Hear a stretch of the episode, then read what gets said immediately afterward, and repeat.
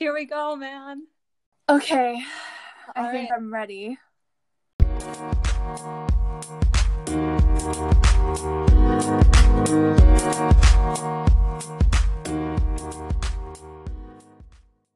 Welcome, everyone, to the first episode of Uncovering the Truth in Minnesota. We are an investigative podcast based out of the state of Minnesota.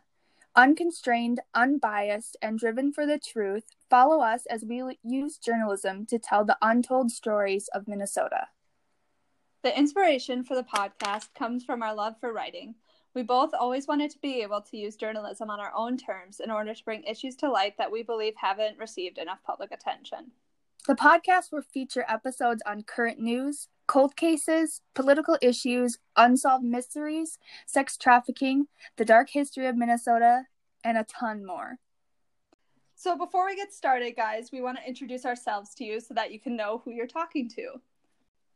Okay, hi guys. That sounded a little scripted, I know. It had to be just so we can introduce ourselves. But I'm Sarah. I'm currently a senior studying journalism at UMD or the University of Minnesota Duluth. So I'm a huge lover of cats, books, fashion, and traveling. My perfect afternoon would be spent probably by a fire, drinking a hot cappuccino, petting my little cat Charlie, and reading a new book. I might even do a little online shopping, but you can't tell my parents because I'm supposed to be cutting back on buying new clothes. When I'm not doing all of that or spending quality time with my friends and family, I'm probably reading the New York Times because I'm a journalist like that. what an excellent introduction, Sarah. thank you, thank you. Um, my is Isabel Johnson. I'm also a senior at the University of Minnesota Duluth, which is where Sarah and I met. Um, I'll graduate this December with a Bachelor's of Arts in Journalism and a minor in Com. Um, I became interested in journalism because of my loves of writing and mystery. I was a big Nancy Drew fan growing up, and I think that kind of transferred over. Uh, these two loves, along with my family and some good coffee, are what fuel my work, I think. When I'm not working, I'm usually spending time with my friends and family, watching uh, my latest Netflix binge, or listening to music and reading. So I bet you are wondering what we're going to dive into for the first topic of our episode. After combing through countless topic ideas, we have quite the Google Doc going. um, we decided to first speak about the 2012 and 2015 D plus rating for corruption risk that Minnesota received from the Center of Public Integrity. Yeah, you heard that right. Minnesota got a D, and it's pretty much as bad as it sounds. According to a 2012 City Pages article, the D grade reflects Minnesota's potential for corruption rather than its actual corruption.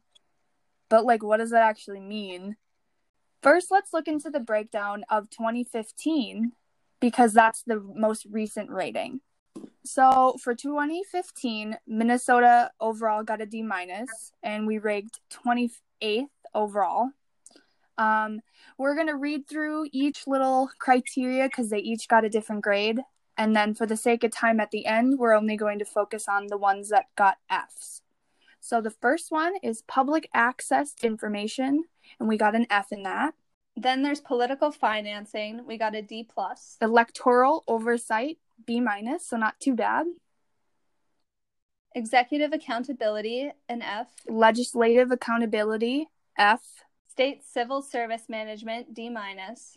Procurement, D. Internal auditing, B. Lobbying disclosure, D minus.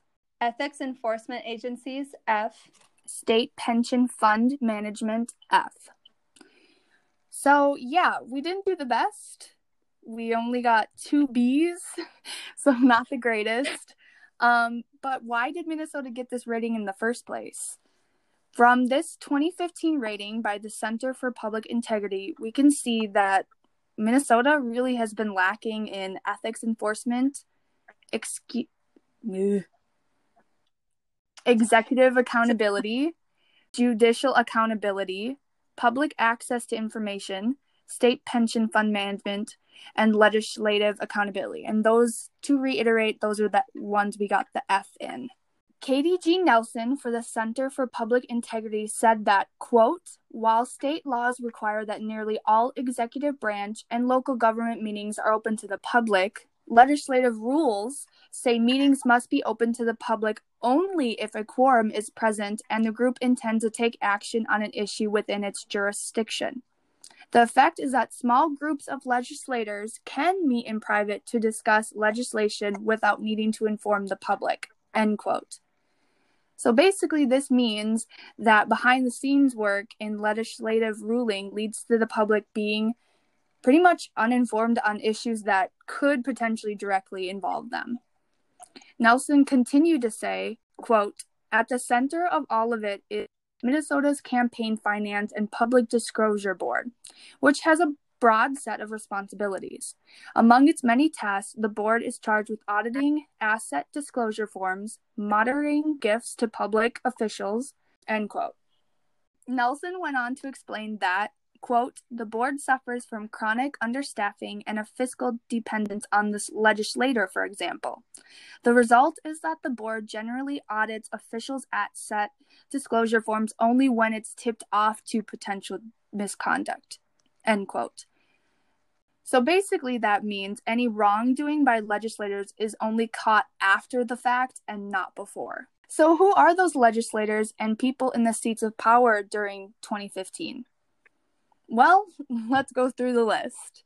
Full disclosure, um, if I pronounce any of the names incorrectly, I'm sorry. it's not, not our strong suit. No. Doing the best we can. Yeah. Okay, so we have Kurt Daudt. He was the Republican House Speaker at the time, and he still is the the House Speaker for District 31A. And then we have Joyce Peppin. She was the House Majority Leader at the time. She resigned, um, so she's not in any political figure position anymore. Um, currently, it's Christine Robbins, and she's the Republican district for 34A. Then we have David Hann. He was the Senate min- Minority Leader. Um, the public actually voted him out, and the current state minority leader is Steve Siwodisky. I'm sorry. I'm sorry, Steve. okay. And then we have Tom Bakk. Um, he was and still is the Senate Majority Leader. Um, we have Tina Smith. She was the lieutenant governor at the time, and now she's the junior state senator and is running for reelection. We have Mark Dayton. He was the governor at the time. He has retired. And now, of course, the governor of Minnesota is Tim Walz. And then lastly, we have Paul Thiessen. Thesson. Sorry, Paul. He was the House Minority Leader. He is currently a jurist serving as an associate justice of the Minnesota Supreme Court. So it's clear from the rating and the research that we provided you with that Minnesota has a lot of work to do when it comes to the state's integrity. So our question when we read this was what, if anything, has changed since then? So basically, we are going to do a deeper dive into the main issues Minnesota needed to work on after, well, the really dissatisfying rating came out. First, let's look at the main issue of public access to information. According to the Center for Public Integrity, the main reason for the failing grade that Minnesota received was that there was not an entity or entities to monitor the application of access to information laws. This means that there was no law granting a government entity the authority to independently initiate in- investigations into alleged violations of the Freedom of Information Act and to sanction offenders. So let's look at the current laws regarding these issues. The current Minnesota sections 13.02 to 13.06 state that the responsible authority shall have the authority to a. Implement the Act and these rules in each entity. B. Make good faith attempts to resolve all administration controversies arising from the entity's practices of creation, collection, use, and dissemination of data. C. Prescribe changes to the administration of the entity's programs, procedures, and design forms to bring those activities into compliance with the Act and with this chapter. D. Take all administrative actions necessary to comply with the general requirements of the Act and E, where necessary, direct des- designees to perform the detailed requirements of the Act and this chapter under the general supervision of the responsible authority. All right. Now, that all sounds pretty good, but the Center for Public Integrity stated that the issue in 2015 was that, quote, there were no laws requiring the responsible authority initiate investigations into alleged alleged violations. In essence, they would be initiating an investigation into their own entity, and neither can sanction offenders. End quote. So basically, what they're saying is that we have laws that require there be access to public information or public access to information, but there's no one designated to look into violations of withholding information. And if there is, it could be seen as a conflict of interest because they're looking into their own branch of government. It would appear that this is still a case today, seeing as the specific law has not been amended since 2007, and this investigation was done in 2015. So, in addition to all this, according to the investigation, there was also no law that required the government to publish information in an online format. So, basically, that means that there's no law saying the government has to put all this information somewhere that's easily accessible to the public. They could have it stored in the courthouse on fi- paper files, and we'd have to go there to find it. So we talked to Catherine Bielka. I also don't know if I said that right. We're sorry, Catherine. Sorry, Catherine. Quote Generally, the Data Practices Act contains classifications of government data, the public presumption, and governs data practices requests. The Data Practices Act does not require that public data be published online, but you are able to make data requests to any Minnesota government entity and public data is available for anyone for any reason.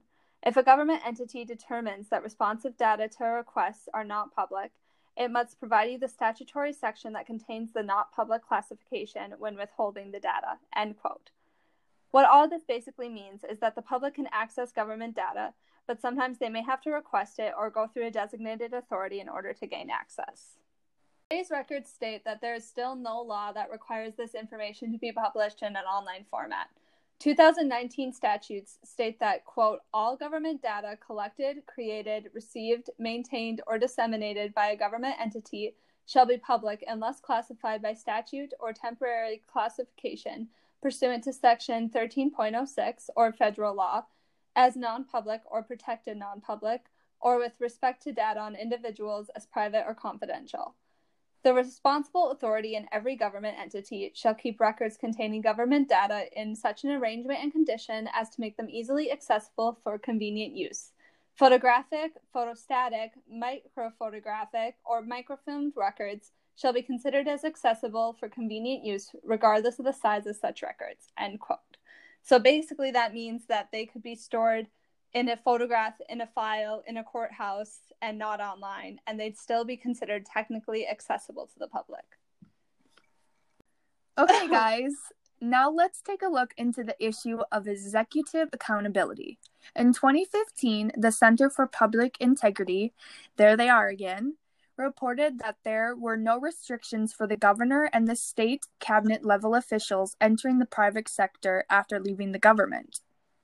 This means that many government officials went straight from the legislator to lobbying.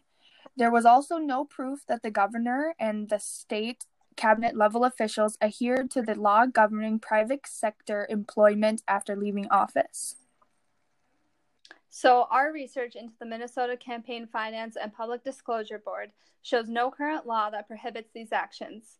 In fact, the Center for Public Integrity, our best friends, tells us that in Minnesota, it is common for members of the executive branch to take positions in the private sector that entail lobbying or influ- influencing former government colleagues. So, the Center for Public Integrity states that Tim Pawlenty, who is a former public Republican Minnesota state senator and governor of Minnesota, was the chief executive officer of the Financial Services Roundtable, which is a Washington organization that advocates for the U.S. financial services industry. And he was there in 2015. And another example is John Chiglo, former director of the Minnesota State Department of Transportation, who left his government position at MnDOT to become the vice president of transportation and structural engineering at WSB and Associates, which is a civil engineering and design firm in 2015. This could be seen as a problem because the government officials could continue to push through their agendas in other ways after they have left office. We'll let you, the listeners, decide for yourselves how big of an issue you think this is. Okay, so the next issue that Minnesota received an F grade back in 2015 is the issue of legislative accountability. The issues found on this front are the same as they were with the executive accountability issues of officials being allowed to enter that private sector after leaving office. However, there is the additional problem of legislative officials being allowed to use state resources for, yeah, personal reasons. Current legislative code of ethics states that state legislators may not use state funds or property for personal reasons, but there's no guideline addressing that all state resources cannot be used for personal reasons.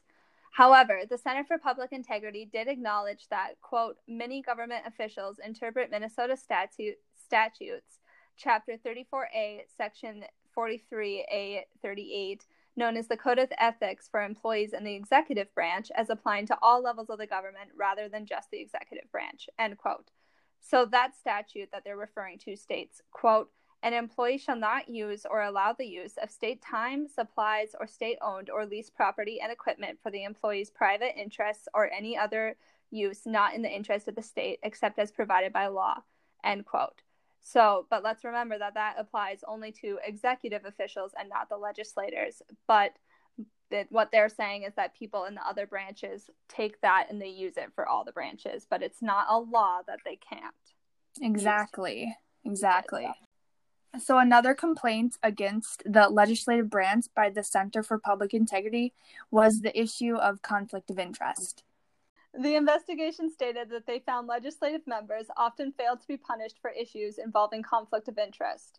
So, a specific case of this that was cited was in 2015 when Minnesota Senator David Tomassoni, I don't know if I said that right, sorry, Dave, was was slated to take a job as the executive director of the Range Association of Municipalities and Schools, which lobbies at the Capitol for the funding of northern Minnesota schools. this is an obvious conflict of interest, and rising pressure eventually forced the senator to step down from the leadership role at the Range Association of Municipalities and Schools. All right, so the next F grading that we will be talking about is the F grade that judicial accountability got. The Center for Public Integrity discovered that, consistent with the other branches, members of the judicial branch are not restricted from entering the private sector after leaving office. They also found that there was no official process in place for evaluating the performances of judges or giving citizens access to these performance reviews. So, we did some digging to see if this is still a case, and as far as we could find, it is. If there are evaluations of judges completed and available to the public, they're not easy to find. As far as entering the private sector after leaving office goes, most judges do not lobby after they leave the judicial system, but it's possible that they could if they so desired. Now let's take a look at how the ethics enforcement agencies are run in Minnesota. Here we go again. The Center for Public Integrity cited the following reasons as justification for the failing grade in this department. In law, the ethics entity or entities does not have an independently allocated budget. There are no laws prohibiting members of the ethics entity from entering the private sector after leaving office. Ethics disclosures are not independently audited, and the records of the members of the ethics entity are not available to the public. Since 2015, not much has changed. The ethics sector goes through the same budget process as the other branches, with no set amount of funds designated to them each year. So, this means that if the ethics sector didn't get approved for their budget, they could get less money than they need to function properly. Each branch of the Minnesota government is overseen by a different ethics committee, sometimes more than one. For example, the Minnesota House of Representatives is overseen by an ethics committee, while the Senate has an ethical sub- conduct subcommittee. Access to who sits on these committees is available to the public, but the records of the members and their activity is not widely available in all cases.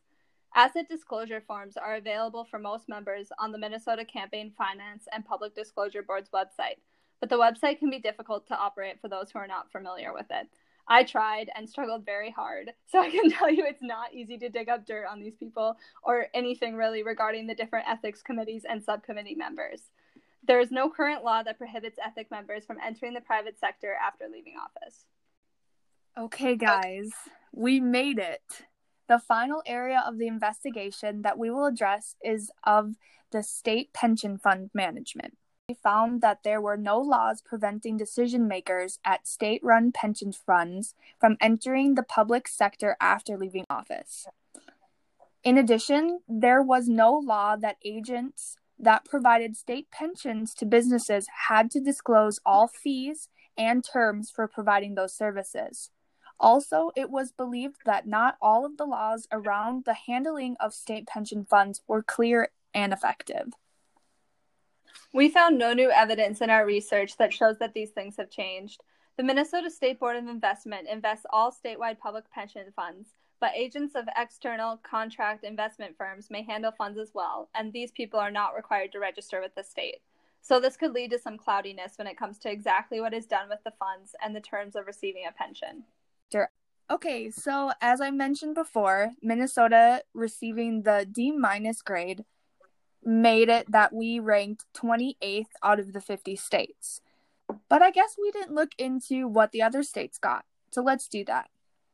34 of the states also got a D. 13 of the states got an F.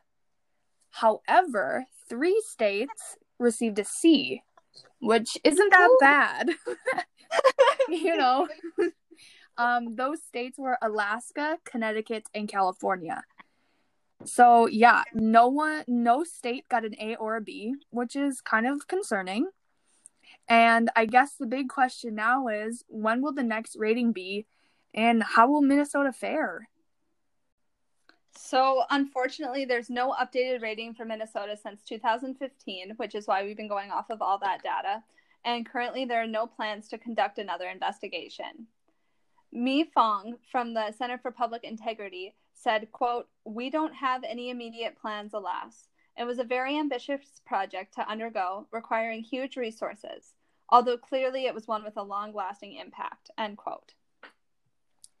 So that concludes our dive into Minnesota's integrity within the system and provides a cushion for why we wanted to start this podcast.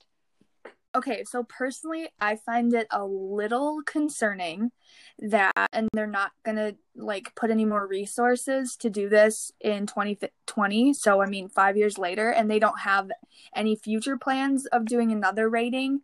To me, that seems a little odd just because this is all stuff that affects the public directly and it also affects how our government runs. So, I just don't like that. Yeah, I mean, what I found really interesting is I didn't even know all the different state pension fund management. I mean, we struggled hard to even understand what those laws exactly. meant. So, and pension fund is like that's part of retirement plans and that kind of stuff. So, I feel like people should really know where that money is going and what's happening with it. And I didn't even know really what it was before we did this. So, exactly. I think that that like I think that the Center for Public Integrity did a really great job of breaking it down though and making it like digestible for everyone because when I was reading what their website did, it seemed pretty simple and then when I went and read the actual laws myself, I was super confused. And I think the next one needs a ton more press because I didn't even know that the Center for in Public Integrity did ratings until we were looking up ideas for the podcast and I just happened upon this information. Which, I mean, this yeah. is a huge thing for people to know, but I didn't, and everyone else I've talked to had no idea. So I think the press really needs to be able to have a new set of data to grab onto. I mean, that's why we're doing it, but you know. yeah. So basically, hopefully, the goal of this podcast, if or hopefully, what this podcast is will do is bring to light issues like this that people don't really even know about, and so then they can be talked about more. So now, hopefully, even if I mean only like even if only ten people listen to this, then those ten people know that they're what issues are happening with the state's integrity, and that's ten more people that know that they could possibly be lobbying with a former judge. You know, that's just things like that. I mean, yeah, exactly. Those 10 people, you're welcome. Thank you for listening. yeah. All right. So we will be putting out new episodes every Mhm, Tuesday. And um, we hope to dig into a lot more topics. Um, we hope to talk to a lot of people. Hopefully, we'll be able to get some recorded interviews coming up pretty soon and throw those in there. And we just want to hear people's stories and what you have to say. So if you have a tip or idea for a story or anything like that, um, you can email us at uncoveringtruthmn at gmail. Um, otherwise, we have uh, social accounts on Twitter and Instagram that you can also just DM to if that's easier. We also um, would like to start featuring a missing person um, every on every episode so that we can bring attention to people who have recently gone missing in the state of Minnesota so that everyone can kind of keep their eyes and ears aware of that. So if you um, have the unfortunate circumstance of knowing someone who's gone missing, you can email us that information or message us that information and we'll get it on the podcast for you and on our Yes, social yes, media. it's super important. We want to help you solve or move along any missing person cases. And don't forget to follow our uh, socials. We have an Instagram and Twitter, and both of them are Uncovering the Truth MN. And we also want to say a huge thank you to our sponsor, Daily Planet DC. Thank you. Yeah, the Daily Planet is an awesome platform if you enjoy news or comics or reviews, anything like that. Lots of phenomenal writers and great content on there. You can find them at dailyplanetdc.com.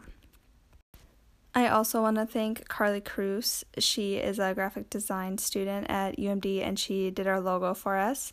You can find her at um, Instagram and Twitter. Her Instagram handle is Carly, K A R L I underscore final version dot AI.